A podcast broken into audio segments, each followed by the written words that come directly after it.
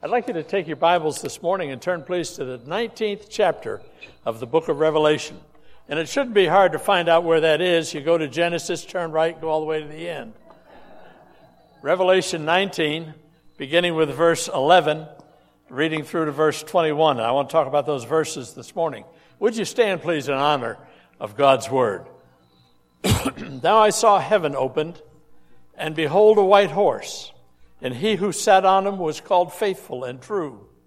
And in righteousness he judges and makes war. His eyes, they were like a flame of fire, and on his head were many crowns. And he had a name written that no one knew except himself. He was clothed with a robe dipped in blood, and his name is called the Word of God. And the armies in heaven, clothed in fine linen, white and clean, followed him on white horses. Now out of his mouth goes a sharp sword, that with it he should strike the nations, and he himself will rule them with a rod of iron. He himself treads the winepress of the fierceness and the wrath of Almighty God. And he has on his robe and on his thigh a name written, King of Kings and Lord of Lords. And then I saw an angel standing in the sun and he cried with a loud voice, saying to all the birds that fly in the midst of heaven, Come and gather together for the supper of the great God, that you may eat the flesh of kings, the flesh of captains, the flesh of mighty men, the flesh of horses, and of those who sit on them, and the flesh of all people, free and slave, both small and great. And I saw the beast, the kings of the earth, and their armies gathered together to make war against him who sat on the horse and against his army. And then the beast was captured, and with him the false prophet who worked signs in his presence, by which he deceived those who received the mark of the beast and those who worshipped his image. These two were cast alive into the lake of fire burning with brimstone, and the rest were killed with a sword, which proceeded from the mouth of him who sat on the horse, and all the birds were filled with their flesh. Father, we thank you this morning that we can come to you in Jesus' name, praising you for your written word, praising you for your living word, asking that your Holy Spirit might have liberty here this morning, that people would understand what your word has for us today. God, you've got great things for us. We thank you and we praise you for it. In Jesus' name, amen. thank you. you may be seated. For about 6,000 years, the human drama has played itself out, been unfolding since the day that man sinned in the Garden of Eden. And the whole of history has been moving toward one tremendous event. And that event is when the Lord Jesus returns to the world in power and in glory to reign on the throne of David. When Jesus was here on earth, he made man promises, made many promises to his followers. But perhaps none is so great as the promise that he will indeed one day return to this earth. In fact, the last recorded words of Jesus are found in the book of Revelation at the end in chapter 22, verse 20, where Jesus said, Surely, surely, it's with a guarantee, surely I come quickly. The fact of the matter is that Jesus is coming again and he'll return in the rapture to claim his people and take them to heaven. But just as every coin in your pocket might have two sides or two parts. His return has two parts as well. The first part is when he returns in the clouds to receive his people in the air, what we call the rapture. And the second part is when he returns in glory to defeat his enemies and to reign upon the earth. And it's this event that I want to focus on this morning. Many famous men have left us their legacy in their words. For instance, Richard Nixon said, I'm not a crook. But he was. And George H.W. Bush, the 41st, 41st president of the United States, said, Read my lips. No new taxes. But there were. And Bill Clinton, well, he said, I did not have sexual relations with that woman. But he did. What's the point of that, Pastor? The point is that men's words are just that words.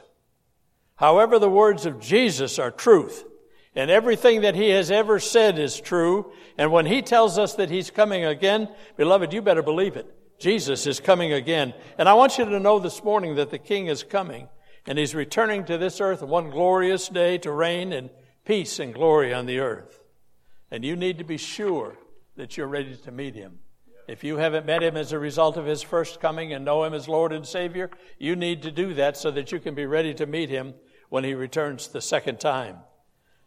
Let's spend some time together in these verses as we think on the subject, the King is coming. It's not a very original title for a sermon. I've probably got three or four of them titled The King is Coming, and you've heard many. But I couldn't come up with anything original, so the King is coming. And I want to talk about that this morning. First of all, his coming will be visible. When the rapture takes place, it'll be so sudden, so swift, so quickly that people will not even know that it's taken place. Oh, they'll see the results of it, but they won't know that it's taken place. Like a thief in the night, Jesus will come and he'll steal away his people from the earth and he'll take them to heaven. And the rapture will not be a visible event. But when Jesus returns the second time in glory and in power, everyone everywhere is going to know about it. Revelation 1 7 says, Behold, he's coming with clouds, and every eye will see him, even they who pierced him. And all the tribes of the earth will mourn because of him. Even so, come. Amen. Well, let's look at what these verses tell us about this visible event. First of all, the appearance of Jesus. These precious verses tell us something about what Jesus will look like when he returns to the earth the second time. Notice what the Bible says about the appearance of Jesus. In verse 11 of our text, it says, Now I saw heaven opened, and behold, a white horse, and he who sat on him was called faithful and true, and in righteousness he judges and makes war. His eyes were like a flame of fire and on his head were many crowns, and he had a name written that no one knew except himself. And he was clothed with a robe dipped in blood. And his name is called the Word of God. And the armies in heaven, clothed with fine linen, white and clean, followed him on white horses. Now out of his mouth goes a sharp sword, that with it he should strike the nations. And he himself will rule them with a rod of iron. He himself treads the winepress of the fierceness of the wrath of Almighty God and he has on his robe and on his thigh a name written King of Kings and Lord of Lords. From this description, it's clear to see that Jesus is a little bit different than when he came the first time. This time he's full of glory. This verse tells us that Jesus Christ wears on his head many crowns. These are not crowns like the Antichrist wore. In Revelation 6 2, we're told that the Antichrist was given a crown. And the word here refers to the victor's crown, a Stephanos. And it's very literally the reference to the olive leaf crowns that were given to the victors of the Greek Olympic Games. When they won a game, they were given a crown of olive leaves called a Stephanos. But on the other hand, Jesus wears many crowns. And from these crowns, we get the word diadem. And they refer to crowns of royalty. While the Antichrist had to be given a crown, Jesus already wears them. Jesus is already the King of Kings, whether men acknowledge that fact or not. People can pretend Jesus isn't Lord, but one day his sovereignty will be revealed in power and great glory in the earth. This verse also tells us that his eyes were like a flame of fire. And among other things, that speaks of his holiness. When he returns the second time, he comes not as a meek and lowly lamb, but he returns as the lion of the tribe of Judah. He returns not in humility, but in power and authority and great glory. What a difference there is between the Jesus of the first coming and the Jesus of the second coming. The first time, he came as a servant. The first time, he was despised, rejected of men. He was a man of sorrows. He appeared to be nothing more than one more man among millions of men just like him. Isaiah 53 tells us when the prophet wrote concerning Jesus coming, he said, For he shall grow up before him as a tender plant, and as a root out of dry ground. He has no form nor comeliness that when we see him, there's no beauty that we should desire him. He is despised He's rejected by men, a man of sorrows, acquainted with grief, and we hid, as it were, our faces from him. He was despised, and we esteemed him not. The first time he came, no one but a handful of common people even took notice of him. The first time he came, he came to those who hated him without a cause and put him to death. But things are different this time around. Now, now he doesn't appear as a servant, but as a king. Now he hasn't come to suffer, but to render judgment. And now he hasn't come to die, but to visit death upon all those who have defied him and despised him. Jesus has returned in power and in great glory. What a glorious Savior we serve this morning. God help us to worship him in the way that he should be worshiped accordingly. You know, I'm sure even as I'm preaching to the 830 crowd, and you're the people that have been here, been steadfast all through the years. I know that the early crowd is made up of those people who are good believers who can get up in the morning. And if you didn't wake up with those drums, don't go back to sleep now. But I'm sure that even in this crowd, there may be some here this morning that don't know Jesus. And it's you that I especially want to talk to today. I don't know why, but God has laid this on my heart, and I want to share it with you this morning. We have the opportunity today to meet Him as Savior. And if you don't know Him as your Lord and Savior, as the King of your life, you're going to have an opportunity to do that very shortly. Today is a day of mercy, but that will be a day of wrath. The question you have to ask yourself is which one do you want, mercy or wrath? And then these verses tell us that He's faithful and true.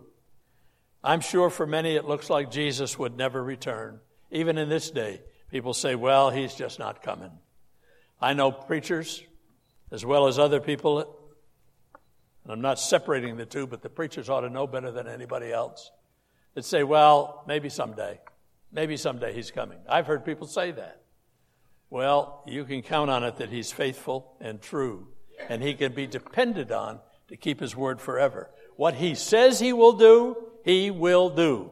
Jesus is coming again. The Antichrist, like all the other world leaders, will rise to power riding on the backs of lies and of false statements. But when Jesus appears, there are no attempts to prove that he's who he claims to be. He shows up as king, and the world knows it's true. And I want to say just a word to you who love Jesus. Beloved, always remember that you can always trust Jesus. He will always keep His word. If He's made promises to you, then He'll surely bring it to pass. And you just keep trusting and know that He is faithful and true. So He's not only faithful and true, but He fights in righteousness. Verse 11 tells us all down through history there have been wars, wars that have been fought for many foolish reasons. In fact, all wars boil down to one thing sin. They all come from the fact that men want to be God. Men want to try to place themselves in a position where they can be in total charge of a country or even the world. We don't have to look further than the man who occupies the Oval Office today. If you've followed the news this week, he's even told schools what they're going to do and which bathrooms their students are going to use. An attempt to control the country. But when they do this, other men stand up and say, No, no, no, you will not reign over us. And war is the result. Jesus, on the other hand, wages a righteous war. His cause is just. He fights the battle of the Lord. We may like to think of Jesus as a man of peace, and he is the Prince of Peace. But the Bible also makes it clear that he's a man of war. Exodus 15:3 tells us that the Lord is a man of war, the Lord is his name. Certainly, God will pursue peace. But if a man will not repent, there comes a day when that man must do battle with the Lord. God will not allow unrighteousness and sin to go unchallenged. He will make war with the enemies of God. So we see something about his nature, but in these verses we also see his names. When the Lord returns, three new names are attached to him, and these names reveal much about his character and his person. The first is the name of mystery. The Bible tells us that Jesus has a new name written that no man can know. It seems that they refused to know Jesus and know his name just as a, ba- as a byword, but now they can't know him at all. Beloved, the time to know Jesus is now. He's revealing himself to men and women, boys and girls, as the Savior of sinners' souls. But there's coming a day when men will not be able to know him as Savior, but only as Judge. And I beg on you to call on the name of Jesus while he's still saving souls. Don't wait till he returns in judgment. In that day, you'll not even be able to know his name. And then he has the name of ministry, the Word of God. He's called the Word of God. This is the name of his ministry. Ever since he stepped down onto this scene, Jesus has ministered through his Word. In Genesis 1, he merely spoke and created this vast universe and all it contains. I like Hebrew. I never was a very good Hebrew scholar, and I had a professor tell me that with great assurance that I was never going to be a Hebrew scholar. But the Hebrew language leaves out articles in some places. There's no the and so forth, a and whatnot. And I love when you look at the Hebrew of the first chapter of Genesis. In the beginning, in English, God created the heavens and the earth. But then God said, Let there be light. Well, that's not exactly what he said. The Hebrew language says he spoke the name of light. And he just simply said, Light be. And it happened. So I love that. It, he spoke the word and it happened. So the word of God lives in the eyes of men. But when he returns in power and glory, he'll speak the word and his enemies will be slain before him that day. May I say to you that Jesus is ministering right now through his word? It's the Word of God that reveals our sins. It's the Word of God that points us to a redeeming Savior, and it's the Word of God that tells us how to live. Today, that Word can be such a blessing in your life, but if you refuse to accept the Word of God in salvation, one day you'll face the Word of God in judgment. And that day, it will contain no words of mercy for you, but only damnation and judgment. Today is really the only time that you have to get ready to meet the Lord. And then thirdly, he has the name of majesty. This verse tells us that when Jesus returns, he'll have a name embroidered on the thigh of his garment King of Kings and Lord of Lords. Has that ever puzzled you what that means that he'll have on his name embroidered the King of Kings and the Lord of Lords? Has it? Let me nod if it has. Let me know you're awake out there. I know it has. Let me tell you something what that means. You see, it says it's on his garment and on his thigh. Well, when the Greeks tried to translate Hebrew into Greek, they didn't have a word for the Hebrew word of talit. There's no transliteration of that, it's just talit. That's what it's called in Hebrew, and there's no Greek word for it. They called it napkin, they called it uh, cloth, they called it garment, they called it robe, um, they called it by a number of things, but they never had the word talit. And what is the talit? The talit is a Jewish prayer shawl. And I'm not going to take the time to go into all of that, but every man was commanded to wear one. Every Jewish man wore one. Even today, many do. And God told Moses how to make those, and he told them how to put on the fringes of their garment uh, certain tassels. This is all found in the Old Testament. And what those tassels have, as you know that every Hebrew word has a numerical equivalent. And there are twists and winds and uh, twisting bands wound around the what's called tzitzit on the fringes of the garment. And on the bottom part of the shawl, it spells out the name of God. There are eight 13, 5, 15, and they spell out Yahweh. We won't go into that, that's another whole message. But the important thing is to know that they spell out the name of God, King of Kings and Lord of Lords. Now, how does it say that Jesus is coming back? He's riding on a white horse and he's seated and embroidered on his robe and on his thigh, because that's where the tzitzit would fall, it says King of Kings and Lord of Lords. It's that simple. Well, that was worth the price of admission. But that's a title that he has always deserved and one which has never been acknowledged by many men. In fact, when he was here on earth, his own people refused to acknowledge him as king.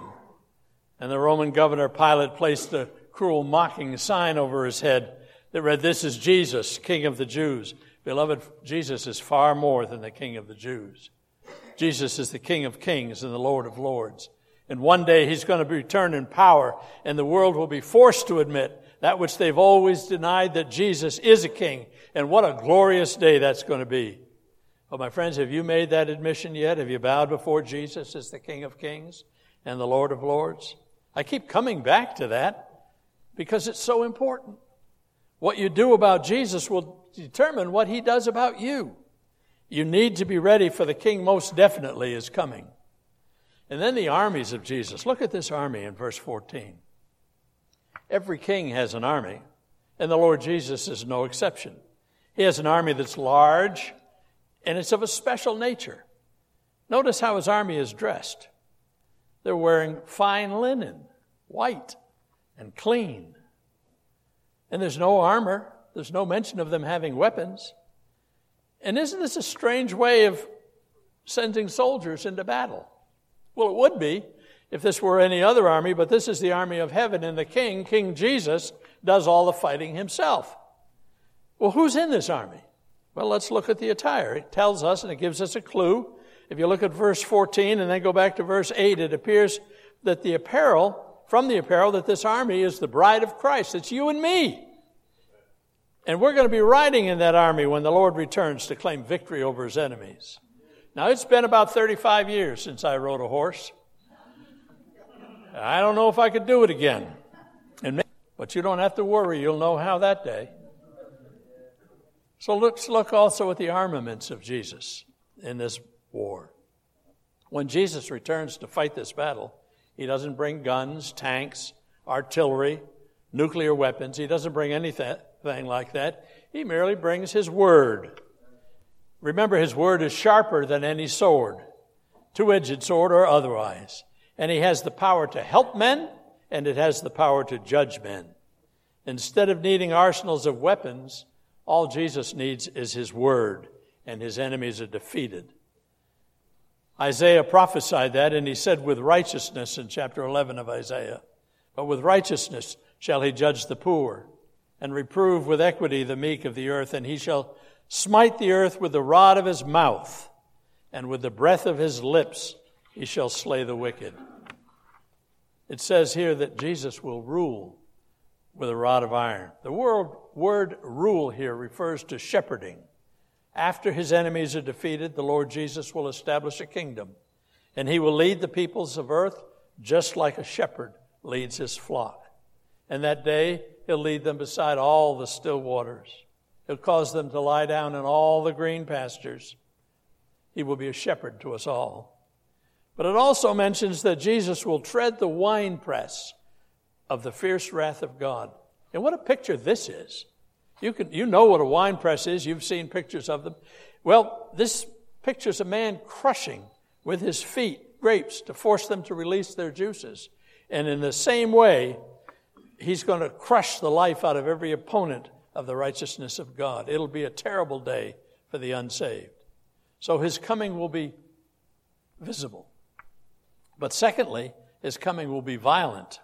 The fowls of the air are to be called in verse 17. The slaughter will be so great that when the Lord does battle, that God calls for the fowls of the air to come and dispose of the bodies of the slain. Revelation 14, 20 tells us that the blood will be to the horse's bridle, and what a slaughter that will be. The flesh is to be consumed. Notice that all levels of God's army, uh, God's enemies, are on the menu for that great supper. In life, they were separated by class, by rank, here we see slave and free men, small and great, all reduced to nothing more than food for scavengers that day. I'm reminded when I think of scavengers of the vultures. You've seen them on the side of the road eating the roadkill before we could get it home for supper. Some of you aren't laughing. I remember my early days when I first came to Charleston in 1956. I was a young teenage boy. And I remember I had a girlfriend. And we used to sit on a, on a porch on Vanderhorst Street and listen to her dear grandmother, who was an elderly lady in 1956. I don't remember how old she was. She was in her 90s. And she lived through the days of Reconstruction. And she knew the South and the South well. She knew the old, old South. And I used to sit at her feet and just listen to her talk about the days of the war, as she called it, and the Reconstruction period.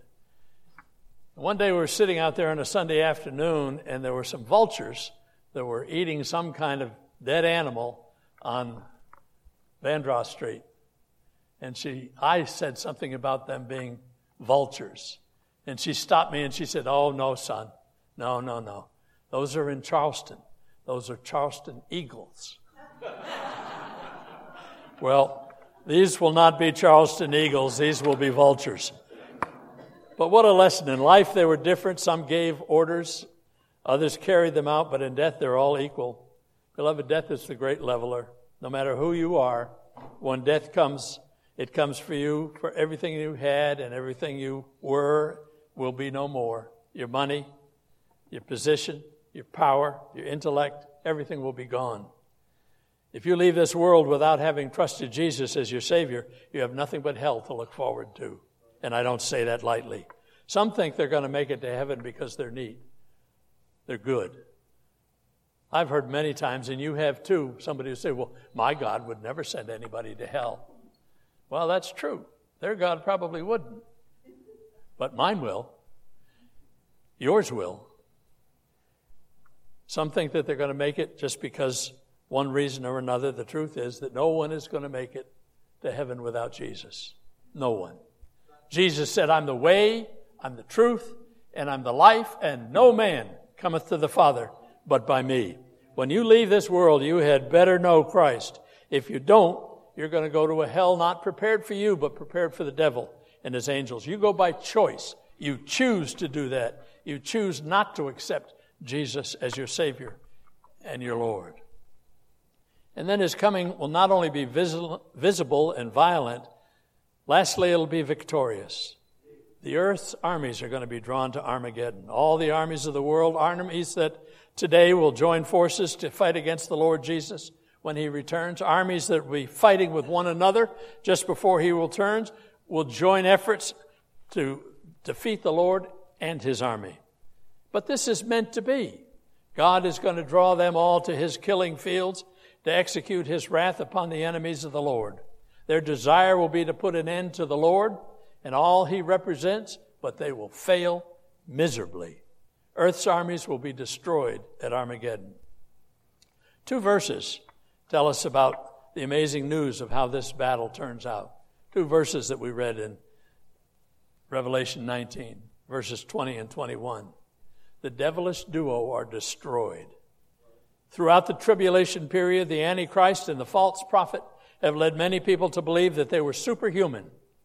They had used deception to convince the world that the Antichrist was in fact God. Their plan will be so convincing that the world will bow down in reverence to the beast. However, when the Lord returns, it quickly becomes apparent that these men and all their bluster and their miracles and whatnot were nothing more than mere men. These men are taken and they receive a fate worse than death. Remember, these are mere men and they are cast alive into the lake of fire. They are sent directly into hell, the first two occupants. Jesus will claim absolute victory over these. And then the doomed multitudes are destroyed. With the image of the great leaders being taken alive and cast into hell, still burning before their eyes, the Lord Jesus will speak the word, and all the armies will be destroyed in an instant of time. Verse 13 tells us that their blood will stain the clothes of the Lord Jesus, and the fowls of the air will destroy their rotting flesh. Without firing a single shot, Jesus will prove himself greater than any other opposing army and greater might men can muster against him. What a horrible day that the enemies of God.